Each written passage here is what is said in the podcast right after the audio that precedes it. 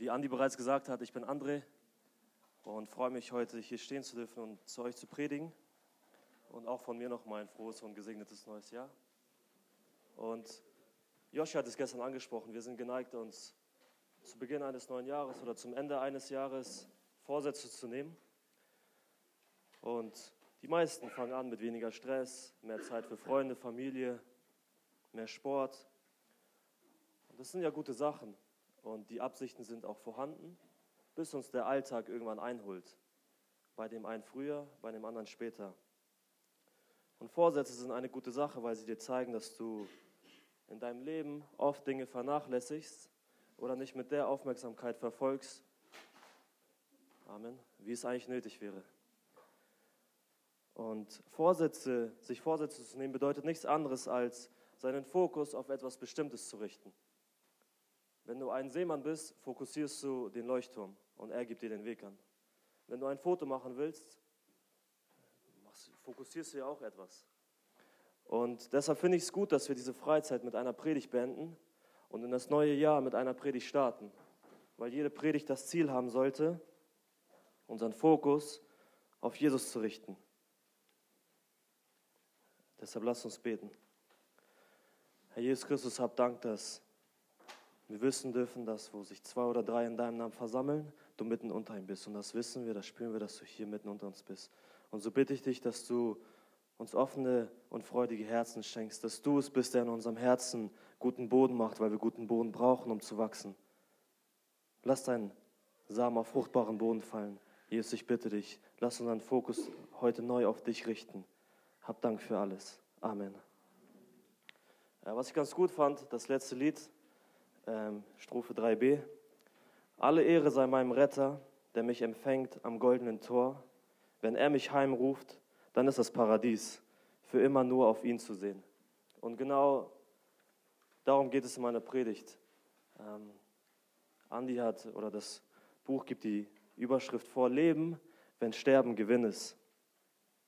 Und wenn ich ehrlich bin, meine Predigtvorbereitung äh, war nicht ganz einfach, weil ich finde das Thema Nachfolge sehr wichtig und gut. Und es ist gut, dass wir es behandelt haben, weil ein Christ ohne Nachfolge kein Christ ist. Aber es ist deshalb ein nicht leichtes Thema, weil es sehr herausfordernd ist. Und es ist deshalb herausfordernd, weil dich Jesu Nachfolge immer etwas kosten wird. Immer. Und das ist auch der erste Punkt meiner Predigt. Kosten der Nachfolge. Und was auffällt ist, wenn Jesus seine Jünger beruft oder über das Thema Nachfolge spricht, geht es immer um eine Aufforderung. Es ist nichts, was sich Jesus wünscht, sondern es ist, was, es ist was, was Jesus fordert von dir.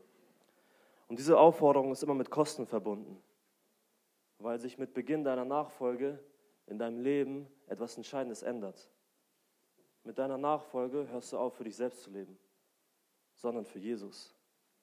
Und so heißt es in 2. Korinther 5, Vers 15, und er ist deshalb für alle gestorben, damit die, welche leben, nicht mehr für sich selbst leben, sondern für den, der für sie gestorben und auferstanden ist. Wenn du Jesus nachfolgst, Bruder und Schwester, dann lebst du nicht mehr für dich. Du hörst auf, deinen eigenen Weg zu gehen, sondern gehst den Weg, den Jesus gegangen ist. Und das ist nicht ganz einfach. Und weil es eine Aufforderung ist, ist es wichtig, dass wir darüber sprechen, weil du dir vorher genauestens überlegen solltest und erst dann die Entscheidung treffen solltest, ob du Jesus wirklich nachfolgen willst, weil Jesus nachfolgen keine halbe Sache sein kann. Deshalb nimmt auch Jesus niemals ein Blatt vor den Mund, wenn er über Nachfolge spricht. Jesus war es nicht wichtig, Menschen das zu erzählen, was sie hören wollen. Jesus war es nicht wichtig, den Menschen Honig um den Mund zu schmieren, nur damit sie nicht weggehen, sondern bleiben. Und das ist das Problem vieler Prediger heute zutage. Sie erzählen das und predigen das, was Menschen hören wollen, damit sie wiederkommen. Und Jesus ist da anders. Jesus ist direkt und ehrlich, weil er dir keine falschen Hoffnungen und keine falschen Vorstellungen machen möchte. Jesus wusste selber, was es bedeutet, Gott dem Vater gehorsam zu sein.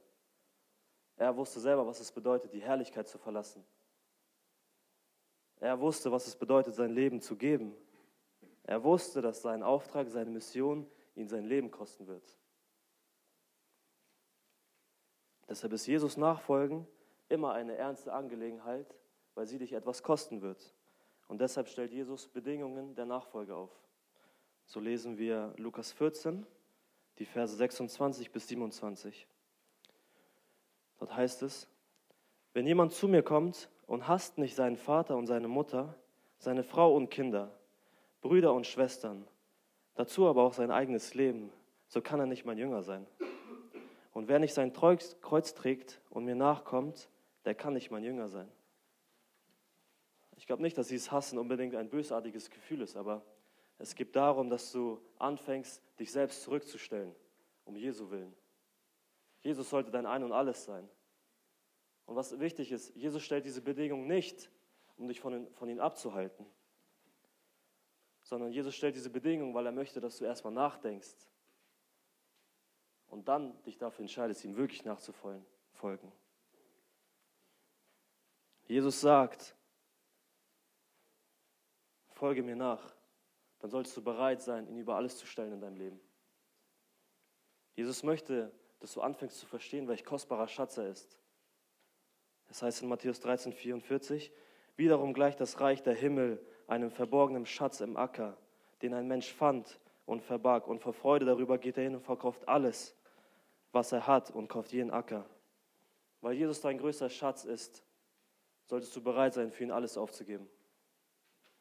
Weil du kannst nicht Jesus nachfolgen und nur sitzen bleiben. Du kannst nicht sitzen bleiben und Jesus einfach nur anschauen. Du kannst nicht als Jesu Nachfolger chillen.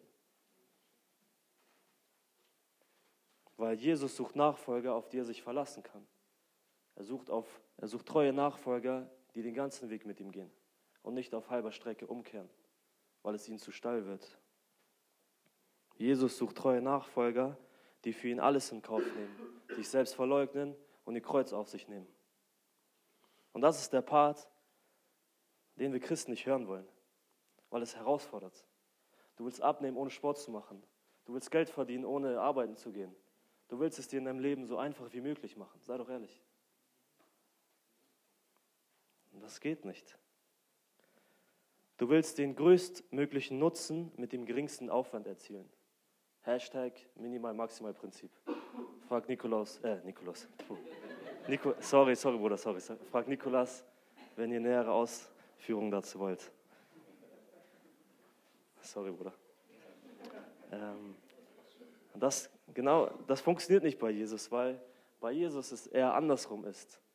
Größtmöglicher Aufwand für den vielleicht auf den ersten Blick geringsten Erfolg. Nachfolge wird dich deine Bequemlichkeit kosten. Nachfolge bedeutet, dass du deine Komfortzone verlässt, die du dir versuchst aufzubauen.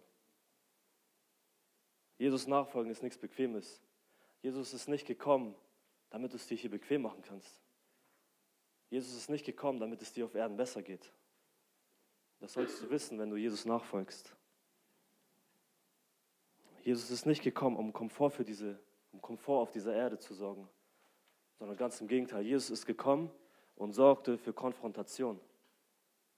Als er da war, hat er das Denken der Pharisäer, der Schriftgelehrten und allen anderen Menschen auf den Kopf gestellt, weil er sie mit ihrem falschen Bild von Gott konfrontierte. Und das solltest du dir bewusst machen. Jesus kommt nicht, um dir Komfort zu schenken, sondern er kommt und sorgt für Konfrontation. Und es ist wichtig, dass wir anfangen, das zu verstehen, weil sonst würden wir immer denken, wenn es uns gut geht und wir Komfort haben, dass wir Komfort mit Gottes Gegenwart verwechseln. Und sobald wir Konfrontation empfangen, wir dann das damit mit dem Teufel gleichsetzen. Weil ich glaube, es ist eher der Teufel, der möchte, dass du in deiner Komfortzone chillst und da bleibst, wo du bist damit Gott dich nicht gebrauchen kann. Und es ist, glaube ich, eher Gott, der möchte und dich vor Konfliktsituationen stellt, nenn es offene Türen, um dich herauszufordern. Versteht ihr?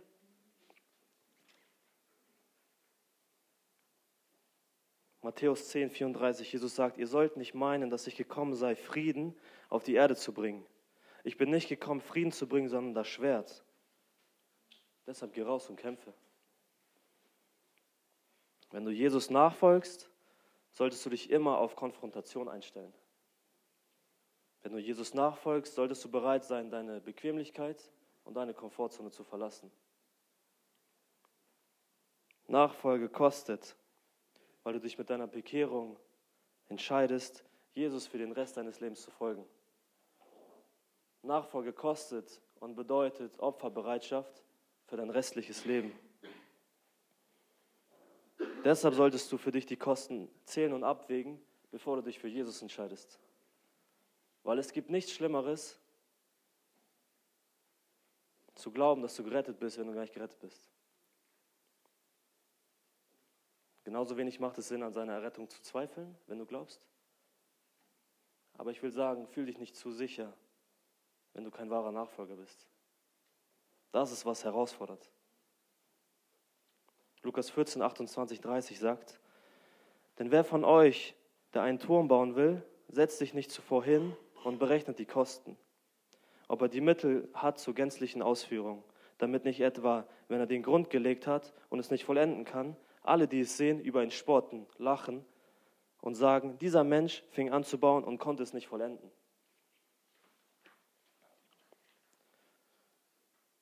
Jesus, Jesu Nachfolge wird dich dein normales Leben kosten.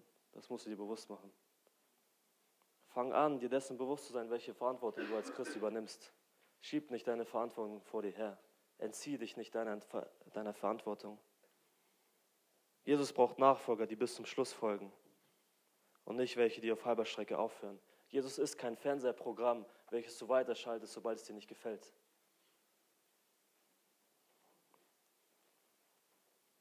Jesu Nachfolge ist keine leichte Entscheidung.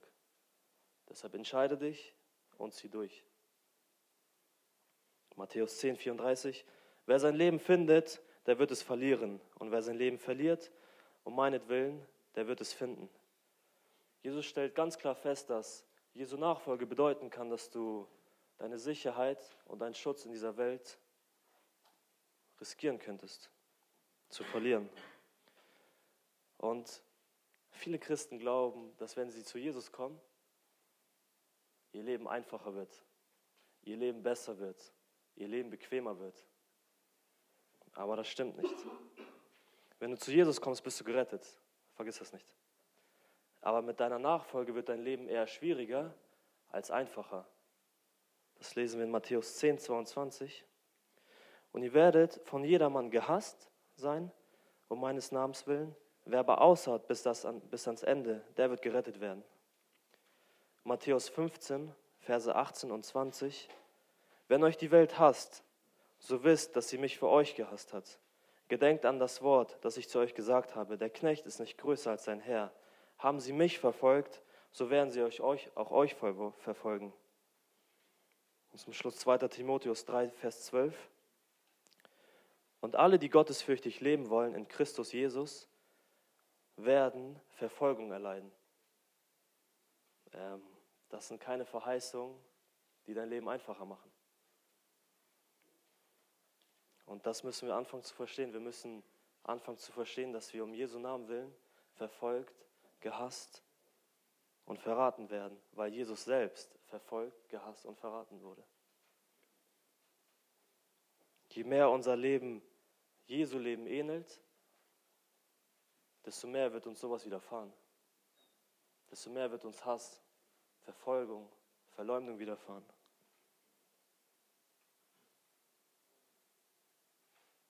Je mehr deine Beziehung zu Jesus wächst, umso mehr wirst du die Auswirkungen deiner Nachfolge spüren. Oder kann es sein, dass du immer noch in deiner Komfortzone chillst und keine Verfolgung, kein Hass dir widerfährt, weil du gar nicht nachfolgst? Erkennen die Leute, dass du ein Christ bist? Das ist herausfordernd. Ich, als ich das geschrieben habe, ich, es hat mich getroffen. Erkennen die Leute das? Oder wenn sie an dich denken, verbinden sie eher Sachen wie, er ist lustig, er ist ganz nett. Er macht seine Arbeit vielleicht gut, ja, aber ist er ein Christ? Deshalb will ich dir keine Angst machen oder dich von Jesu Nachfolge abhalten, aber ich will dir nur zeigen, was es kostet, Jesus nachzufolgen. Du kannst kein Christ sein, wenn du Jesus nicht nachfolgst, Bruder, Schwester. Das geht nicht, deshalb prüf dich. Und deine größte Herausforderung als Christ ist nicht dein tägliches Bibellesen oder dein tägliches Beten, ja nicht einmal die Nachfolge, sondern die größte Herausforderung eines Christen ist dein Glaube. Glaubst du wirklich daran, dass Jesus genug ist? Glaubst du wirklich daran, dass er es wert ist, dass du dein Kreuz für ihn auf dich nimmst? Weil wenn du das wirklich glauben würdest, würdest du auch so leben. Und dann würde es jeder erkennen. Deshalb gib 100% für Jesus, weil er 100% für dich gab. Merkt ihr das? Gib 100% für Jesus, weil er 100% für dich gegeben hat. Wie sähe es aus, wenn Jesus auf halber Strecke umgekehrt wäre? Wer wäre dann am Kreuz gestorben? Ein Kreuz bliebe leer. Und ich will dir sagen, für Jesus war das auch nicht einfach. Auch Jesus hat gekämpft und gerungen, weil es nicht leicht ist. Erinnere dich daran, als er im Garten Gethsemane war. Matthäus 26, 29. Und er ging ein wenig weiter, warf sich auf sein Angesicht, betete und sprach, mein Vater, es ist möglich, so geht dieser Kelch an mir vorüber. Doch nicht wie ich will, sondern wie du willst. Oder nicht mein Wille, sondern dein Wille geschehe. Kannst du das sagen? Fang an dafür zu beten, dass Gott dir die Kraft gibt, dass du sagen kannst, nicht mein Wille geschehe, sondern deiner. Deshalb will ich dir am Ende sagen oder dir eine Frage stellen, eher. Bist du dir der Kosten der Nachfolge bewusst? Bist du bereit, deine Bequemlichkeit aufzugeben, um Jesus nachzufolgen? Und hör auf dich von Leuten ablenken zu lassen, die sagen, nicht nur Nicht-Christen, sondern auch Christen selber, oder übertreibst du nicht ein bisschen? Nimmst du das nicht alles viel zu ernst? Warum übertreibst du so? Warum gehst du so oft in die Kirche? Warum Hauskreis? Warum beten? Warum Bibel lesen? Warum? Dann will ich dir sagen, hör nicht auf solche Leute. Weil die Wahrscheinlichkeit größer ist, dass du viel zu wenig für Jesus machst, als zu viel.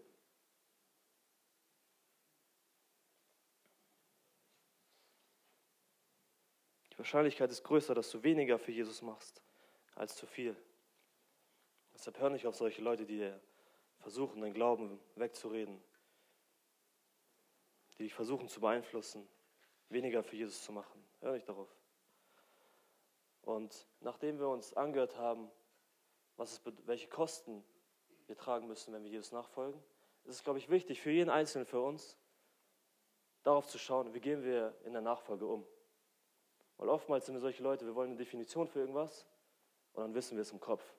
Aber danach leben fällt es dann schwer, weil wir nur die Definition wissen, aber nicht wissen, was wir damit machen sollen. Deshalb ist mein zweiter Punkt der Umgang in der Nachfolge. Und wenn wir, uns, wenn wir wissen wollen, wie Nachfolge praktisch aussieht, lasst uns die Jünger anschauen, die Jesus berufen hat. In der Apostelgeschichte sehen wir, wie die Apostel dem Auftrag Jesu nachgekommen sind. Und Jesus gab seinen Jüngern einen Auftrag und eine Verheißung. Und die finden wir in Apostelgeschichte 1, Vers 8. Dort heißt es, ihr werdet Kraft empfangen, denn der Heilige Geist wird auf euch kommen und ihr werdet meine Zeugen sein in Jerusalem, in ganz Judäa und Samaria und bis an das Ende der Erde. Jesus gibt einen Auftrag und dieser Auftrag ist, du wirst mein Zeuge sein. Nicht du, du, sollst, du sollst Zeuge sein oder ich fände es cool, wenn du Zeuge bist oder ich würde mir wünschen, dass du Zeuge bist. Nein, du wirst Zeuge sein. Wenn du ein Jesu Nachfolger bist, dann wirst du ein Zeuge sein. Jesus wird dich gebrauchen und dich als Licht irgendwo hinstellen. Du musst daran nicht zweifeln, dass du nicht gut genug bist. Du wirst ein Zeuge sein. Und dann gibt er noch die Verheißung, weil es nicht einfach ist. Die Verheißung ist, dass der Heilige Geist uns Kraft für diesen Auftrag geben wird. Du bist nicht alleine. Das ist keine One-Man-Show. Und was auch wichtig ist, ist zu verstehen, dass du und ich in keiner anderen Zeit als die Apostel leben. Weil das letzte große Vereignis für uns und die Apostel war, dass Jesus gestorben ist, auferstanden ist und in den Himmel gefahren ist. Und seitdem hat sich nichts geändert. Wir warten darauf, bis Jesus wiederkommt. Und bis das passiert, leben wir in derselben Zeit wie die Apostel. Und deshalb gilt auch der Auftrag für die Apostel für dich und mich. Deshalb fang an, ihn wahrzunehmen. Als Nachfolger Christi wirst du also ein Zeuge und Verkünder seiner Botschaft sein.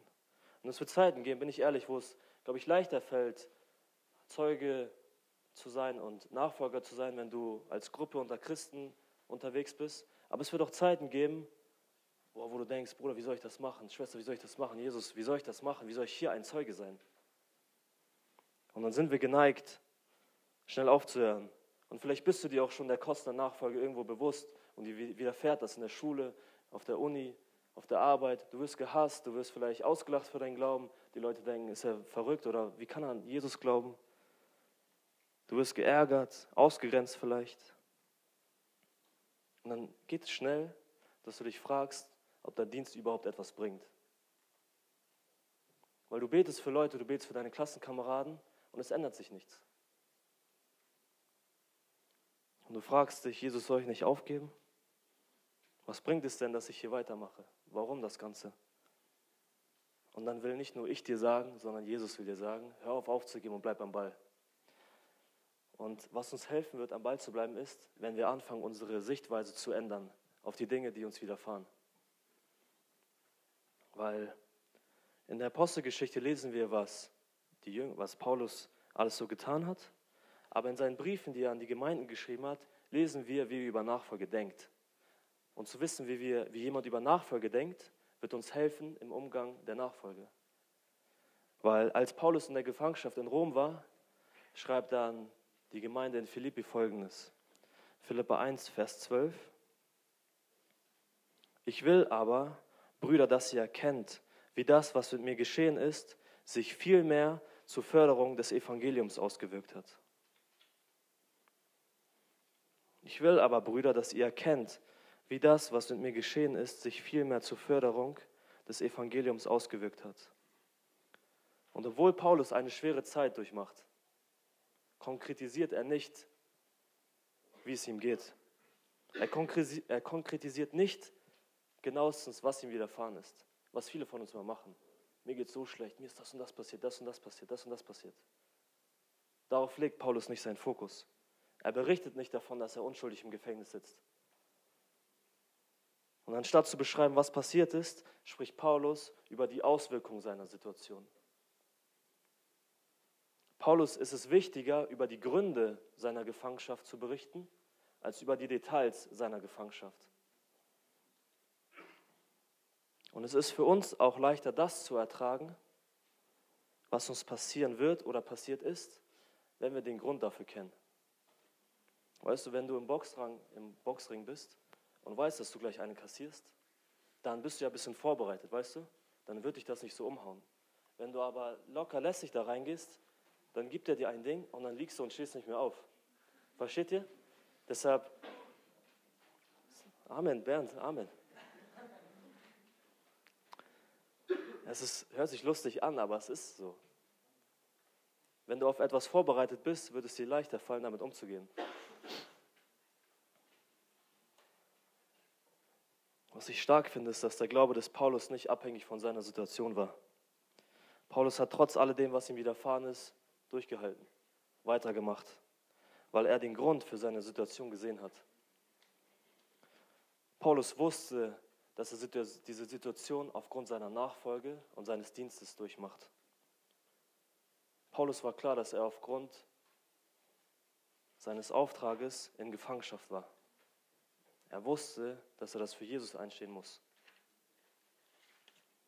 Und genau das half ihm, diese Situation durchzustehen, zu überstehen, weil ihm klar war, dass das Ganze zur Förderung des Evangeliums diente.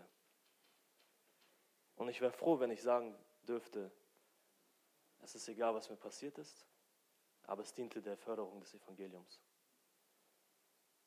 Den Namen Jesu und seine Botschaft zu verkünden, war Paulus Anliegen. Für Jesus einzustehen, war für Paulus Grund genug, um alles durchzuhalten. Und deshalb will ich dir auch sagen, es lohnt sich für Jesus einzustehen und zu leiden, weil dadurch sein Name verherrlicht und groß gemacht wird. Amen. Und was auch wichtig ist, wenn du ans Ziel kommen willst oder ein Ziel erreichen willst, brauchst du immer eine Motivation. Du brauchst einen Grund, du brauchst, du brauchst Ansporn, du brauchst einen guten Grund, um etwas durchzuziehen. Und ich hatte gelesen, dass viele Beziehungen genau aus diesem Grund scheitern. Äh, aus diesem Grund scheitern weil einer von beiden sagt, es lohnt sich nicht mehr, weil einer von beiden sagt, ich sehe keinen Grund mehr weiterzumachen. Und so ist es genauso bei Jesus und dir. Wenn du Schwierigkeiten hast in der Nachfolge, dann sagst du, es hat, ich finde keinen Grund mehr, dir nachzufolgen, Jesus. Wenn du Schwierigkeiten in der Nachfolge hast und geneigt bist aufzuhören, dann sagst du eigentlich nichts anderes als, Jesus, das lohnt sich nicht mehr. Wenn du so anfängst, über Jesus zu denken, hast du als Nachfolger schon verloren.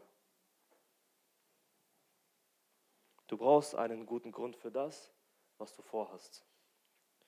wenn du keinen guten Grund mehr hast, wirst du auf halber Strecke aufhören und liegen bleiben. Und du kannst nicht erwarten und darauf warten, dass Gott dir noch einen Grund gibt, um ihm nachzufolgen. Soll ich sagen, warum? Weil er dir den Grund bereits gegeben hat. Überleg mal, warum du hier auf der Erde bist. Überleg mal, warum Gott Menschen geschaffen hat. Du bist geschaffen zur Verherrlichung seines Namens. Du bist geschaffen, um Gott Ehre zu bringen. Welchen Grund willst du noch? Worauf wartest du? Welchen Grund soll ich dir geben? Welchen Grund soll Gott dir noch geben? Und wenn du den Grund für deine Situation kennst, wird es dir leichter fallen, damit umzugehen. Dass Paulus im Gefängnis war, hatte keine Auswirkung auf seinen Dienst. Die Römer konnten Paulus seine Freiheit nehmen, aber nicht sein Glauben.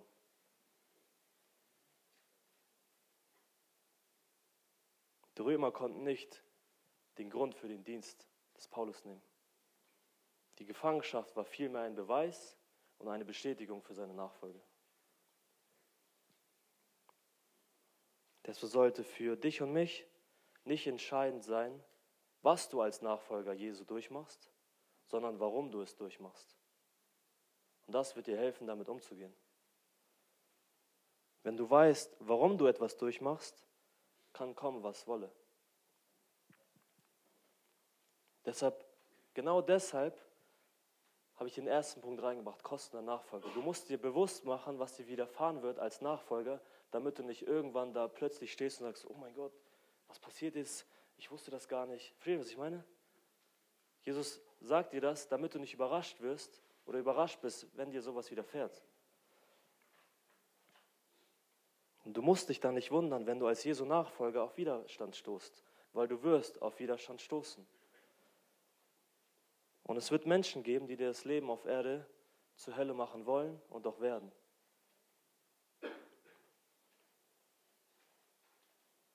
Aber es lohnt sich weiterzumachen. Und wir brauchen keine Angst vor diesen Menschen haben. Weil Jesus sagt in Matthäus 10, 28, fürchtet euch nicht vor denen, die den Leib töten, die Seele, die Seele aber nicht zu töten vermögen.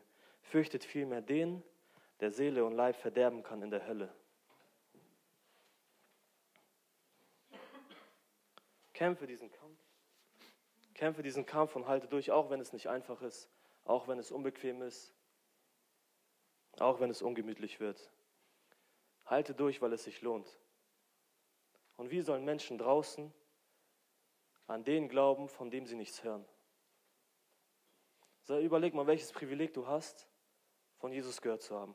Überleg mal. Wie sollen Menschen draußen, wie sollen deine Arbeitskollegen, deine Mitschüler an den glauben, von denen, du, von denen sie nichts gehört haben? Joshi hat es gestern gesagt, hör auf, egoistisch zu sein. Hör auf, diese Nachricht für dich zu bunkern. Römer 10, die Verse 12 bis 17. Es ist ja kein Unterschied zwischen Juden und Griechen. Alle haben denselben Herrn, der reich ist für alle, die ihn anrufen. Denn jeder, der den Namen des Herrn anruft, wird gerettet. Hör zu. Wie sollen sie aber den anrufen, an den sie nicht geglaubt haben? Wie sollen sie aber an den glauben, von dem sie nichts gehört haben? Wie sollen sie aber hören ohne einen Verkündiger? Bruder, du bist damit gemeint. Wie soll dein Arbeitskollege von Jesus hören, wenn du ihm nichts davon erzählst? Hör auf deine Verantwortung von dir wegzuschieben und zu warten, bis irgendwann ein anderer Christ in deine Abteilung oder in die Schule kommt. Fang du an, Gottes Wort zu predigen. Wie sieht es aus, wenn du später mit deinem besten Freund irgendwann bei Jesus umstehen wirst? Und dann wird Jesus beide angucken und sagen, mein Sohn, du gehörst zu mir. Aber zu dem sagen, nein, vorbei. Und wenn er dann, wenn dein Freund zu dir dann sagt, warum hast du mir nichts davon erzählt? Wie konntest du zusehen, dass ich in mein eigenes Verderben laufe? Hä?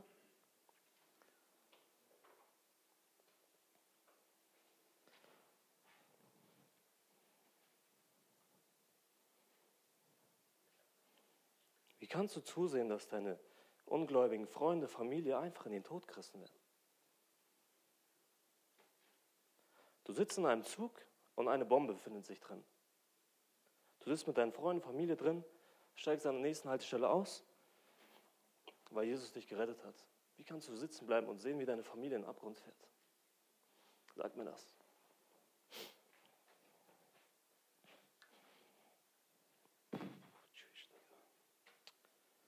Wer, wenn nicht du, erzählt ihnen von Jesus? Halte durch, weil es sich lohnt. Du bist nicht alleine und wirst bei Jesus immer Trost finden. Der Herr ist mein Hirte, mir wird nichts mangeln. Johannes 16, 33. Dies habe, ich, dies habe ich zu euch geredet, damit ihr in mir Frieden habt. In der Welt habt ihr Bedrängnis, aber seid getrost, ich habe die Welt überwunden. Hebräer 12, 1 bis 2. Da wir nun eine solche Wolke von Zeugen um uns haben, so lasst uns jede Last ablegen und die Sünde, die uns so leicht umstrickt, und lasst uns mit Ausdauer laufen in den Kampf, der vor uns liegt, indem wir hinschauen auf Jesus, den Anfänger und Vollender des Glaubens, der um der vor ihm liegenden Freude willen das Kreuz erduldete und dabei die Schande für nichts achtete und der sich zu Rechten des Thrones Gottes gesetzt hat. Nimm deinen Auftrag wahr und sei der Zeuge, der du sein wirst.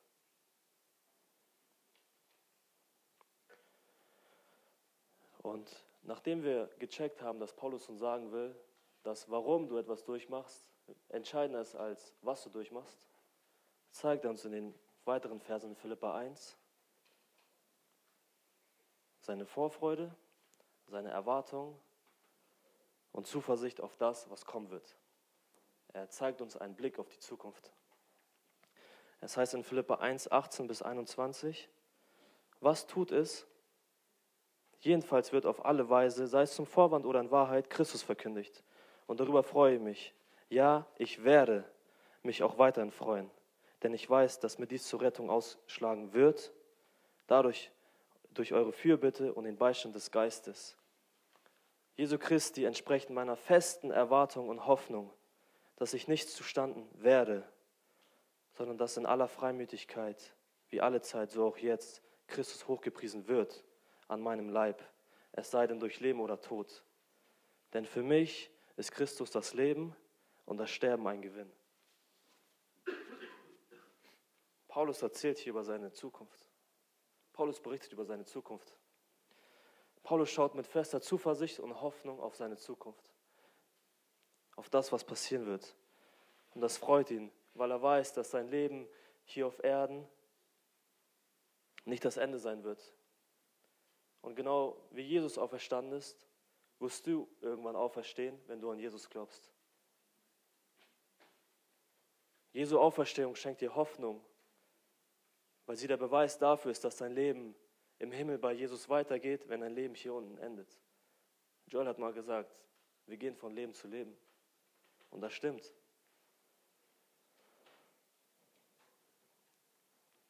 Irgendwann bei Jesus zu sein, gibt uns die Hoffnung und Zuversicht, alles für ihn durchzustehen.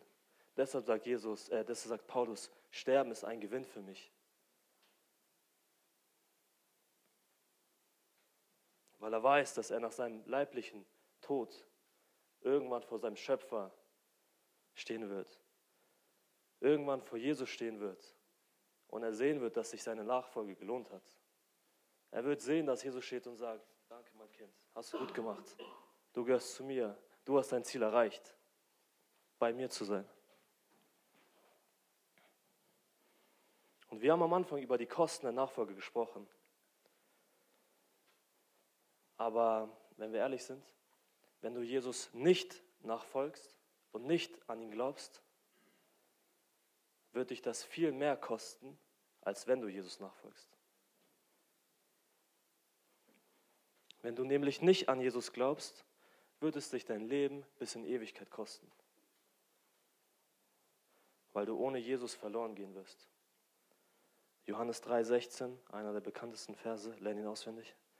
Denn so sehr hat Gott die Welt geliebt, dass er seinen eingeborenen Sohn gab, damit jeder, der an ihn glaubt, nicht verloren geht, sondern ewiges Leben hat. Das ist deine Zuversicht. Wenn du an Jesus glaubst, wirst du nicht verloren gehen, sondern du bist gerettet.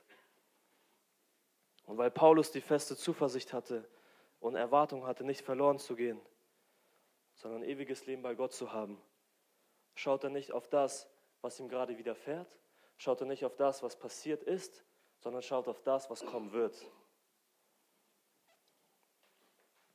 Das ist unser Problem als Christ. Zu oft schauen wir auf unsere Vergangenheit und auf das, was passiert ist, auf das, was mir jemand angetan hat, dass wir komplett unsere Zukunft verfehlen. Du bist so damit beschäftigt, nach hinten zu gucken, dass du deine Zukunft gar nicht sehen kannst. Wenn du sündigst, blickst du auf den Boden. Wenn du sündigst, verlierst du deinen Blick auf deine Zukunft. Und das ist das, was der Teufel machen will. Er will dir einreden, dass sich Nachfolge nicht lohnt. Er will, sich, er will dir einreden, dass das, was du hier und jetzt durchlebst, entscheidender ist. Obwohl er dich eigentlich anlügt. Weil er damit nur dein Verderben will. Der Lohn der Sünde ist der Tod.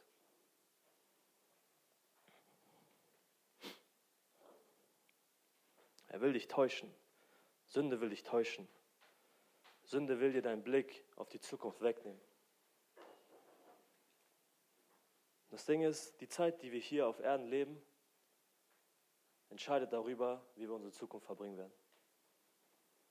Die Zeit, die wir hier durchleben, entscheidet darüber, ob du später im Himmel leben wirst oder in der Hölle kommst. Und die Zeit hier ist einfach viel zu kurz, als dass es sich lohnen würde, dein Leben zu verschwenden. Die Zeit ist viel zu kurz, als dass es sich lohnen würde, dein Leben einfach hinzuschmeißen. Weißt du, wir sagen, wir leben nur einmal, YOLO, YOLO, YOLO. Du sagst, du willst dein Leben genießen, du willst noch Spaß haben, du willst dich in der Sünde wühlen, wie alle deine anderen Freunde. Du willst nicht auf irgendwas verzichten. Und in Wirklichkeit machst du das nur, weil es dir Spaß macht. Du sündigst, weil es dir Spaß macht. Du sündigst, weil du glaubst, dass Sünde dir mehr Freude gibt als Jesus. Das ist der Grund, warum wir sündigen. Du machst, was du willst, weil du keinen Sinn in deinem Leben hast. Malte hat davon in seinem Impuls gesprochen. Du versuchst ein Loch zu füllen mit irgendwelchen Dingen, die nur Jesus füllen kann. Du versuchst deine Lehre mit Drogen zu füllen. Du versuchst deine Lehre mit, keine Ahnung, pack rein, was du willst, zu füllen. Aber dieses, diese Lehre, dieses Loch wird immer bleiben, weil nur Jesus das einzige Puzzleteil ist, was da reinpasst. Und Jesus sagt selber, er ist gekommen, damit unsere Freude vollkommen sei und vollkommen werde. Und wir Christen sind doch eigentlich diejenigen Leute, die wahren Grund zur Freude haben, weil wir gerettet sind.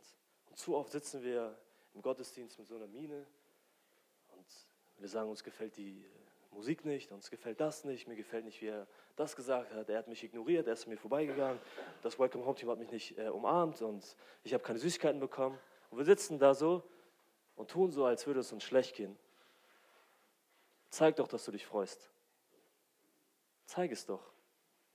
Vor was sollst du dich schämen? Warum sollst du Angst haben, unter Christen deine Freude zu zeigen? Deine Freude steckt doch viel mehr andere Leute an, als, sie, sie, als dass sie die Freude von anderen nimmt. Zeig das zum Lobpreis, dass du dich freust. Und versteck nicht deine Hände in deinen Hosentaschen. Und guck nicht auf den Boden, weil du deine Zukunft dadurch nicht sehen kannst.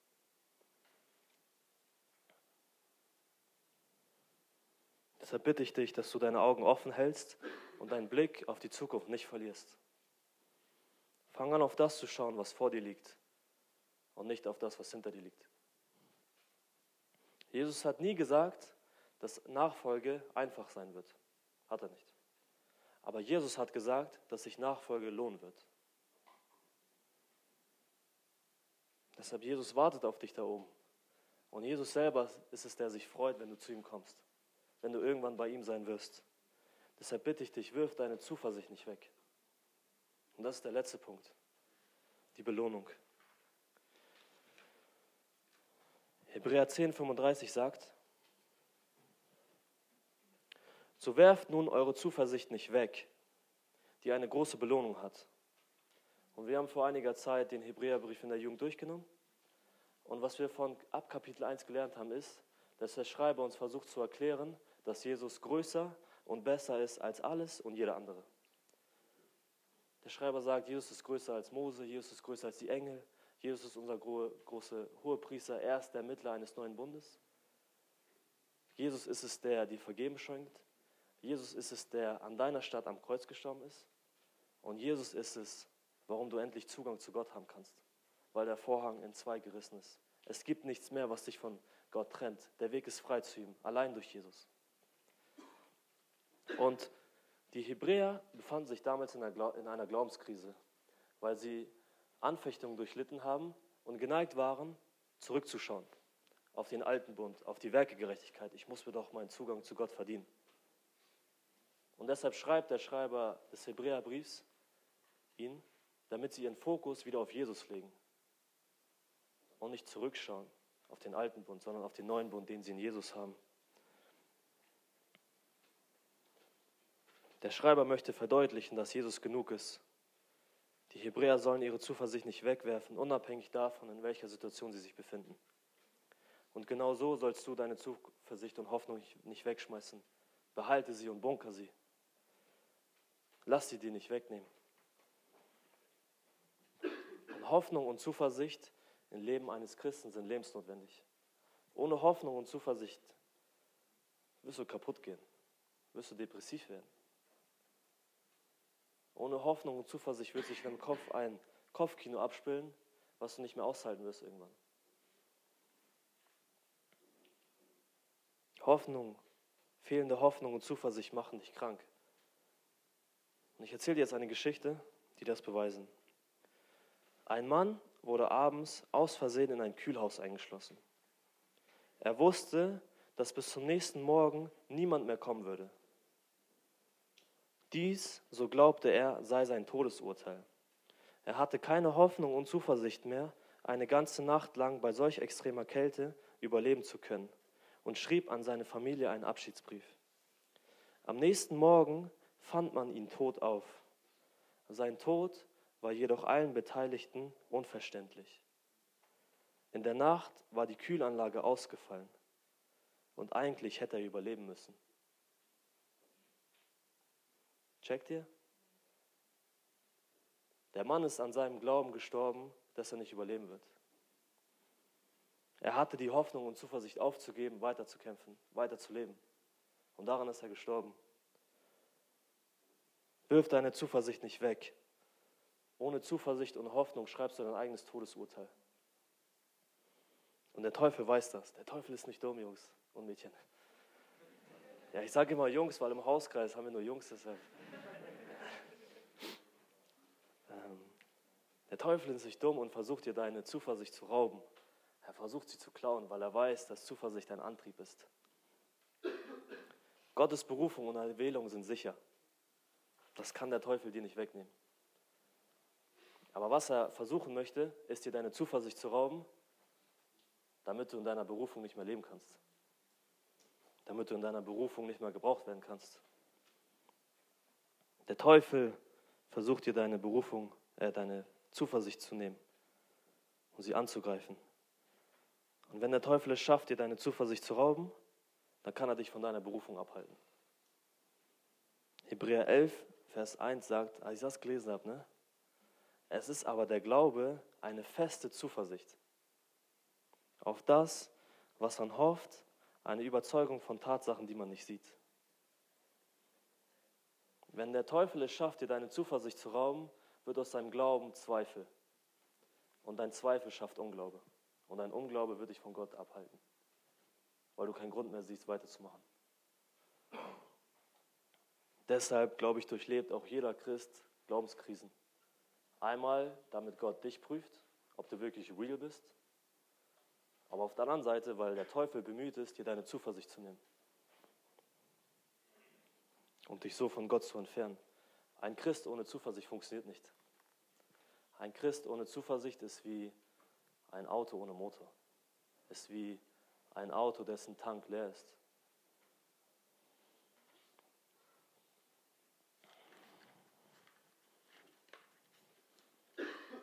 Und was ich am Hebräerbrief cool finde, ist,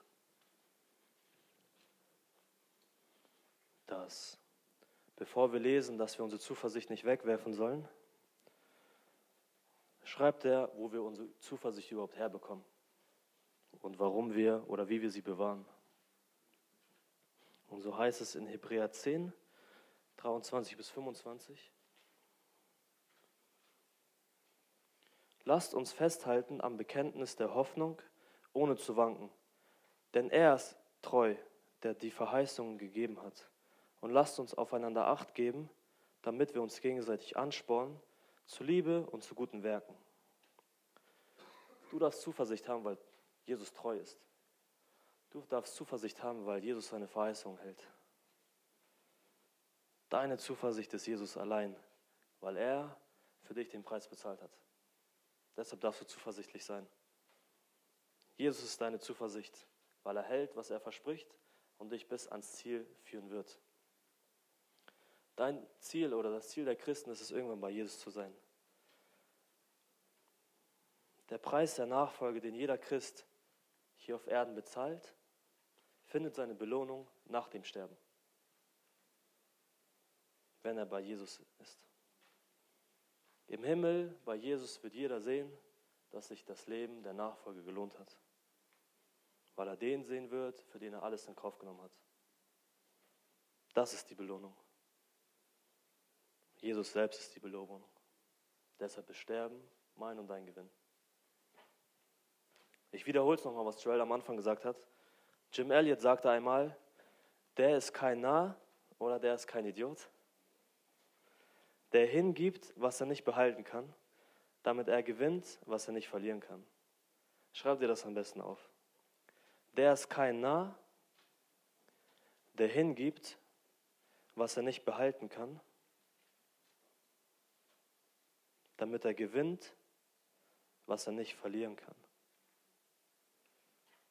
Wirf deine Zuversicht nicht weg. Warum? Weil sie eine große Belohnung haben wird. Wenn Krisen und Probleme eintreten, dann lass nicht zu, dass sie dir deine Zuversicht rauben.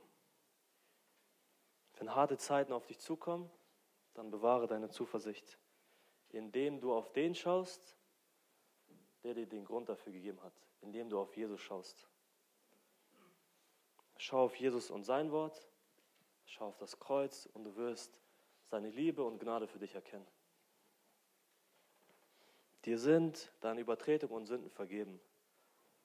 Hör auf dir einreden zu lassen, dass du es bist, der dir selber die Sünden vergeben muss. Jesus hat dir doch alles bereits vergeben.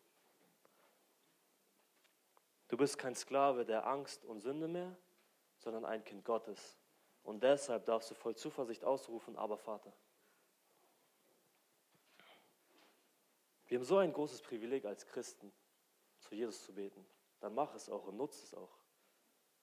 Du darfst ihn aber Vater nennen. Es ist eine persönliche Beziehung. Also lebt diese Beziehung auch. Wie willst du eine Beziehung leben, wenn ihr nicht miteinander spricht? Deshalb freue ich mich darauf, weil dieses Jahr ich heiraten werde und ich mich im letzten Jahr verlobt habe. Weil ich mich darauf freue.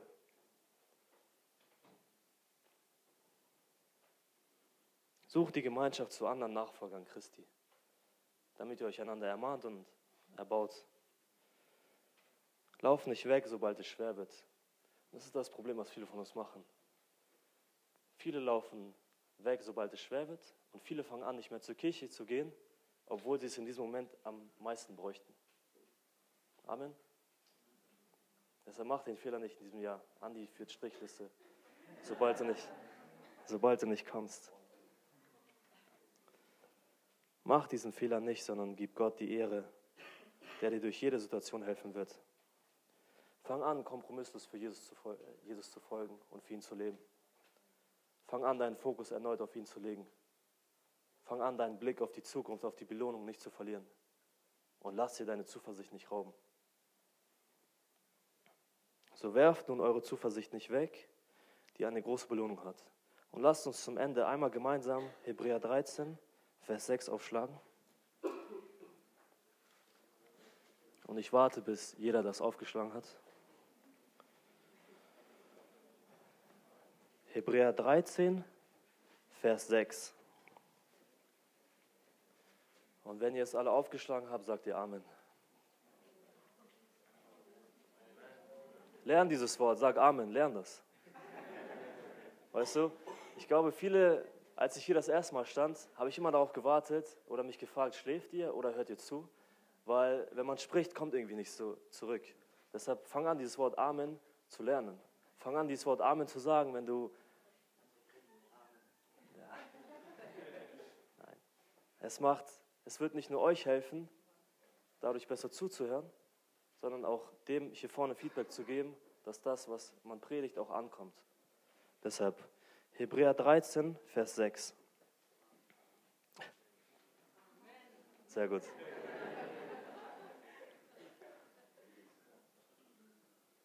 So können wir nun zuversichtlich sagen. So können wir nun voll Zuversicht sagen. Und jetzt lasst uns das zusammen sagen. Der Herr ist mein Helfer und deshalb fürchte ich mich nicht vor dem, was ein Mensch mir antun könnte. Amen.